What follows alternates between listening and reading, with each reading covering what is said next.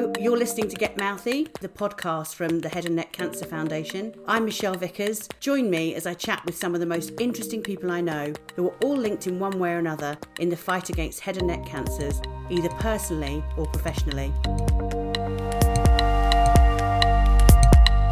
So today I'm talking with the very lovely Will and Frankie from Do Good Coffee they are now going to be a partner for our charity, which is uh, it's so exciting to be partnering with you. Let's just chat about some of the details. So, just for our listeners, what exactly is Do Good Coffee, and why did you start it? Hi, uh, Michelle, and, and thank you so much for having us today on, on your podcast. So, Do Good Coffee, we're operating from the Do Good Farm in Kent. And, and you know, while you know we latched onto an idea where you know the UK customer uh, and the UK market, you know, consumers are extremely connected to coffee. Their habits are changing over time. Back in the day, coffee operators and brands they would think about Rainforest Alliance and they would think about making sure there's a fair trade. But now coffee has a much greater role to play. Mm. And the idea of receiving beautiful, roasted, fresh coffee in your letterbox is driven on by convenience, but also the focus that we have is working towards zero waste, sustainability, and supporting good causes. So by buying Do Good Coffee, the idea is that you are supporting charity. The idea is that also, you know, you are supporting an ethical coffee consumption company mm. that is just making it easy for you to brew nice tasting good cups of coffee at home. That's I love the simplicity of that because, like you say, the sort of normal now has become the fair trade coffee, hasn't it? That's sort of become a normal now. So if people are looking to do good, good name there, but if they are looking to do good, this is a sort of a, an alternative, isn't it? This is going one stage further. So how did the two of you, that was um, Frankie that we were just talking to you. So Will, how did you guys meet? So I, I knew Francis from from when I used to manage a restaurant nearby. Um, and uh, yeah, Francis um, got in touch with me one day and, and pitched me this wonderful idea of, of coffee uh, and the whole business ethos. And I, th- I think I just jumped in, didn't I, with with both feet. But but the, the journey started, I think, a little bit before that um, with our roaster at Do Good Farm, and I think Francis and and Phil forged their relationship at a local farm shop where Phil was was roasting his coffee. Mm. And yeah, how was that sort of startup process from that idea? How have you found the startup process? Have you had any like major challenges? No, not at all. I mean, this is not the first drinks company I'm opening, Michelle. So I've got a little craft beer uh, brewery up north, and I have been working in the drinks market for a while. Um, the startup process was with Philip, Philip Easton, who is our master roaster.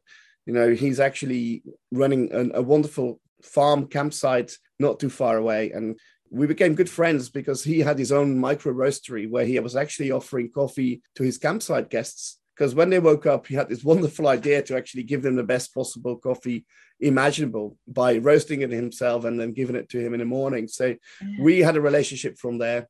We felt there was a tremendous amount of pulling power to what he does, and the authenticity of that is kind of why we started to kind of work together. The startup process was about testing out if we can roast beans, if we can scale up the business, and trying out within the local gastropubs here by supplying them some coffee to see if there's a willingness to buy. So we've been trading a little bit before we actually started building a brand um, and started focusing on letterbox coffee offering. So what we're currently having now is the Do Good Coffee uh, is selling into trade, but the the startup part here is really how we look at letterbox coffee ah, delivery and in particular raising awareness and money for good causes on top. So yeah. it's been a little journey. It's taken us a year to get there, and we have been supplying in the trade already. So we've got some loyal customers here locally, and now we're looking to expand that out further.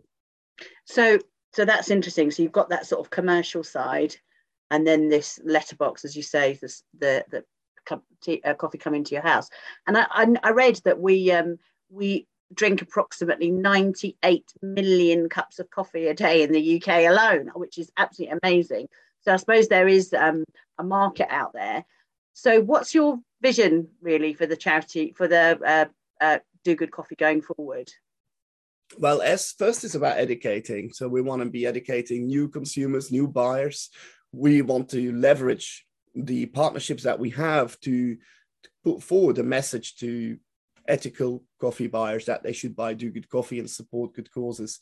Now within that what we want to have with the head and neck cancer foundation really is about learning how we can work together learning how we can leverage and create exciting content but also how we tap into potentially you know the type of offering that we can create for people that are potentially in remission of cancer now yeah. if you think about cancer remission still there's also the decaf coffee offering yeah. and we have the purest decaffeinated coffee in the market it's mm. swiss water treated so we believe even for people that potentially want to have a healthy or a clean coffee that the decaffeinated coffee that we are making could be consumed so it's about raising awareness then it's about driving the loyalty and it's about being honest and, and really giving a, a donation of each pack that we're selling to your charity so we which, can help you raise more funds. Which is absolutely amazing. And and you know a lot of our patients whilst they struggle with food you know post surgery one of the things they don't struggle with is is warm liquid. That is the thing that they that they don't struggle with you know.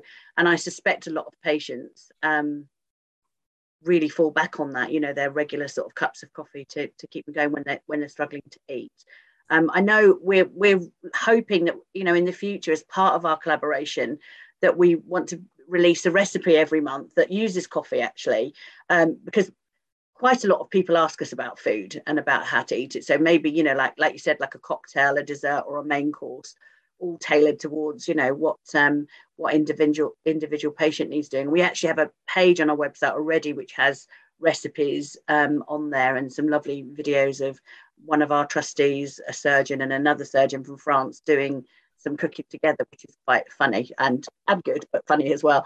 But so yeah, it'd be lovely to do stuff like that with you as well, to have some recipes on there and maybe get some patients to sort of try them, you know, and give us some sort of feedback. So yeah, we're looking forward to do that. So uh, whereabouts does your coffee come from? Where is it sourced? Okay, it's sourced from a number of suppliers. So the UK coffee trades is organized from Tilbury Docks in Kent. And over there, you've got the global coffee trades where you have lots of daily deliveries incoming from countries like Colombia, Brazil. And we have African coffees as well. So it's up to Phil. He's our master roaster. He goes on there and goes on the hunt for good variety coffee and or um or focuses on single origin coffee yeah, yeah, which is of course sustainable, which is of course got the Rainforest Alliance and all the correct accreditations to it. And then it's about finding something that is truly gourmet and tasty, but still affordable. Because yeah. you know the coffee markets can go really, really kind of I would say extreme in terms of the price points that we're having. So it's about understanding what we want to offer. It's about single origin coffees. And then there is the Do Good blends, which is our signature coffee. And, and actually, that's a secret. We're not going to tell you what goes into the blends. Uh, it's our secret recipe, and it's actually roasted in a very unique way as well. So, you know, we offer some fantastic product. And, and you know, people that know more about the coffee industry they probably would have heard about other companies like Monmouth Coffee. They probably would have heard about, you know, Pact Coffee in the UK. And, and actually they have some really good coffee shops as well. But, you know, we're thinking that we're just, even though we've only been in the game for a little while, or master roaster Phil is like an expert sommelier. Yeah. Instead of that. And he really sorts all of that out, including yeah. supply, including learning about the beans, doing little brews and types of roasts, even together with the roasters themselves. So, you know, we're, we're really working together and every day we're just examining how we can get better product out. Do some different things. That's really nice to have that sort of broad, you know, that broad sort of spectrum, you know, I think. One thing I would absolutely love to know, I know that you do decaf as an option. How do you decaf coffee? Is that a secret? I want to, I'd like to know how do you take the caffeine out of coffee? Well, there's a, there's a, there's various ways of doing it, um, and some of them in, involve chemicals. Um, but we've we've elected to go for the cleanest possible way of doing that. So it's a, it's a process called Swiss water process, and it's all about uh, green coffee extract and um, raising the water temperature to a certain point to remove the coffee to remove the caffeine and then rehydrating the beans um, so that they get that sort of goodness and that flavor back into them. So it's the it's the sort of the, cleanest and the healthiest way of of creating decaf and preserving the flavor of the coffee. Yeah. Um, which is obviously very important to us. It's biochemistry, yeah. Michelle. It's biochemistry. It's, it's processing using the most purest ingredient, which is in the Swiss water treatment processing. It's extracting that and then rehydrating, like Will says. So it's a wonderful process, and it kind of gets rid of all the nasties if you yeah. don't want the caffeine in the cleanest, purest possible form. Yeah, of course, some people just love their caffeine, don't they? That's you know they they they're desperate to have that with it as well. Um, so can you tell me as well, what do you have? This is just a bit fun really, but I'd be really interested to know, what's your favourite recipe? I know what my favourite recipe is for ma- making food with coffee. What's yours? Uh, well, uh, in terms of drinks, yeah, uh, I, I, an espresso martini goes down very yeah. nicely. Um, and you can I can make that in because of my experience in hospitality, I can make yeah. that in all sorts of exciting ways. Yeah. Um, but I think coffee, coffee and pudding just go together yeah. hand in hand. So um, a, good co- a good coffee cake goes down very nicely. Yeah. So on mine is that dessert. I can't. Is it a, a affogato? It's, you have it for dessert, and you have an affogato. Yes. Yes. I love that. I really love that. I always have that. If that's on the menu anywhere, I'm literally mm, always have that. So what What about you, Frankie? What's your favourite? Well, I I have to say I'm a flat white coffee drinker um, at any time, all day long, uh, and I don't need any decaf in the afternoon. I keep going on on the strong stuff. Yeah. But you know, other than that, for food, you know, and of course, I uh, since I was a small boy, I think my dad used to drink Irish coffee, so I used to have a little sip of his yeah. Irish coffee, uh, yeah. and then for food itself. Um, perhaps a classic tiramisu. Um, yeah. But there is much more interesting stuff you can do with cooking and with coffee. And I think yeah. you know, we're just here classically talking about the stuff that everybody knows, but there is a lot of creativity in the kitchen, and you can yeah. you can really cook with coffee. You know, yeah. Uh, so what we have done, so for example, in a stew, you can actually put some coffee beans together with some chocolate and coffee wow. stew, and it gives you yeah. a very nice flavor, a new aroma, yeah. and a bit of depth, like a chocolatey, gooey flavor. Yeah, yeah. bring into a beef stew. So that's one of the tips I can I can give you as well. Yes. With regards to to recipes involving coffee, um, I've been speaking with chefs throughout Kent uh, regarding recipes, and um, and there's plenty of savoury recipes. They were telling me about coffee crusted lamb uh, and all sorts of, of, very interesting things. So I can't wait to get these recipes out to to your listeners and anyone yeah. else that might want to try them. So yeah, yeah, there's Sounds, some exciting really stuff. Exciting. Exciting yeah, stuff nice. in coffee. Yeah, yeah, it's different. Start a new revolution. Different, yeah, absolutely. cooking with coffee. Fantastic. So if you could have coffee with anybody famous, who would it be? Should I tell you who mine would be? Probably. I bet she doesn't drink coffee. I'd love to have coffee with Michelle Obama.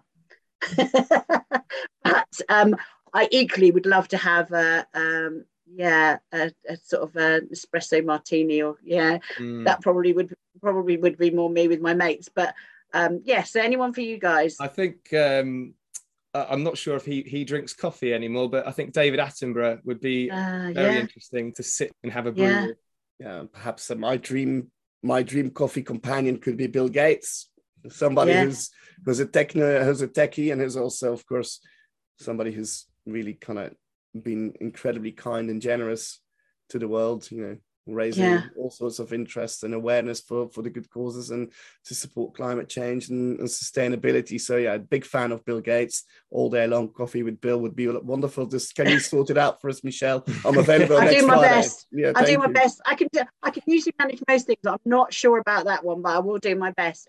It has been so so lovely to talk to you guys, and I am genuinely really excited about what we can do together. This is a, a it's a first for us. We've never really had this sort of partnership before, and and um, um, we don't do things like this lightly. You know, become partners with people. So this is big for us, um, and we really appreciate you. Um, so just let us know where can people find you online. We've got a website called dogoodcoffee.uk uh, you could also find us on, on various Instagram, social media posts. You know, we want our followers to really get behind our Facebook and our Instagram. So that's at Do Good Coffee. And we are extending into to Twitter, uh, Pinterest, LinkedIn as well. Fantastic. So, just to say to any listeners out there, if you've got any recipes with coffee, let us know, and then we, we can get together with Do Good Coffee and and make them put them up on our website for for people to find out about so thank you once again for speaking to you guys and i really look forward to working with you both in the future michelle Absolute legend. Thanks for hosting us and keep doing the great work you do. And meanwhile, we'll go and have a little uh, mosey down to the farm, to the Do Good farm, and see if we can uh, help fill the roaster. So thanks very much for your time. Yeah, thank you so much. For information, support, and advice, including how to check your own mouth, look up hncf.org.uk or follow us on socials. Search HNCF.